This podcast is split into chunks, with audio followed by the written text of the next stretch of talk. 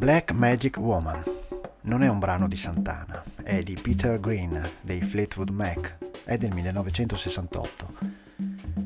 La sua versione, contenuta in Abraxas e tappa obbligata di ogni suo live, è uno dei momenti musicali più significativi della sua carriera. O forse no.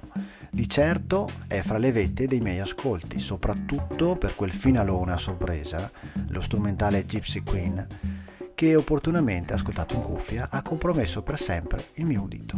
Oggi recensisco, o meglio, do la pagella a Blessing and Miracles.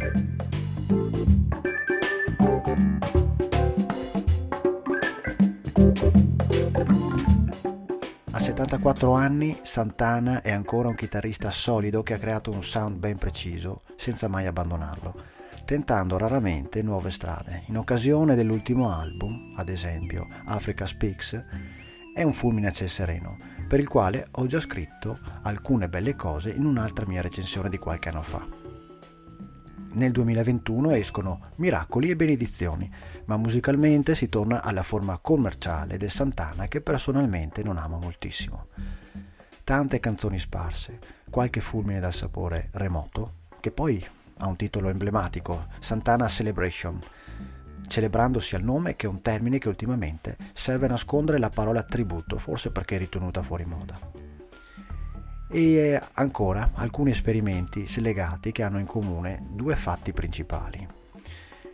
La chitarra, sua, e l'anima che la suona, lui. E la presenza di ospiti e generi vari e variegati. Sinceramente non mi piace anche se probabilmente l'affare paga. Passiamo dal rap al pop al rock molto molto duro, con tanta voglia di suonare da parte dei partecipanti, ma con una resa finale che smarrisce l'ascolto approfondito. Io torno al precedente. Il voto che ho dato a quest'album è 6. Chi ama Santana troverà le sue sonorità e le sue abitudini. Un album di routine con tanti ospiti e alcune cover pesanti che però non esaltano e non convincono. Se volete un capolavoro e l'artista di fuoco, recuperate il precedente Africa Speaks.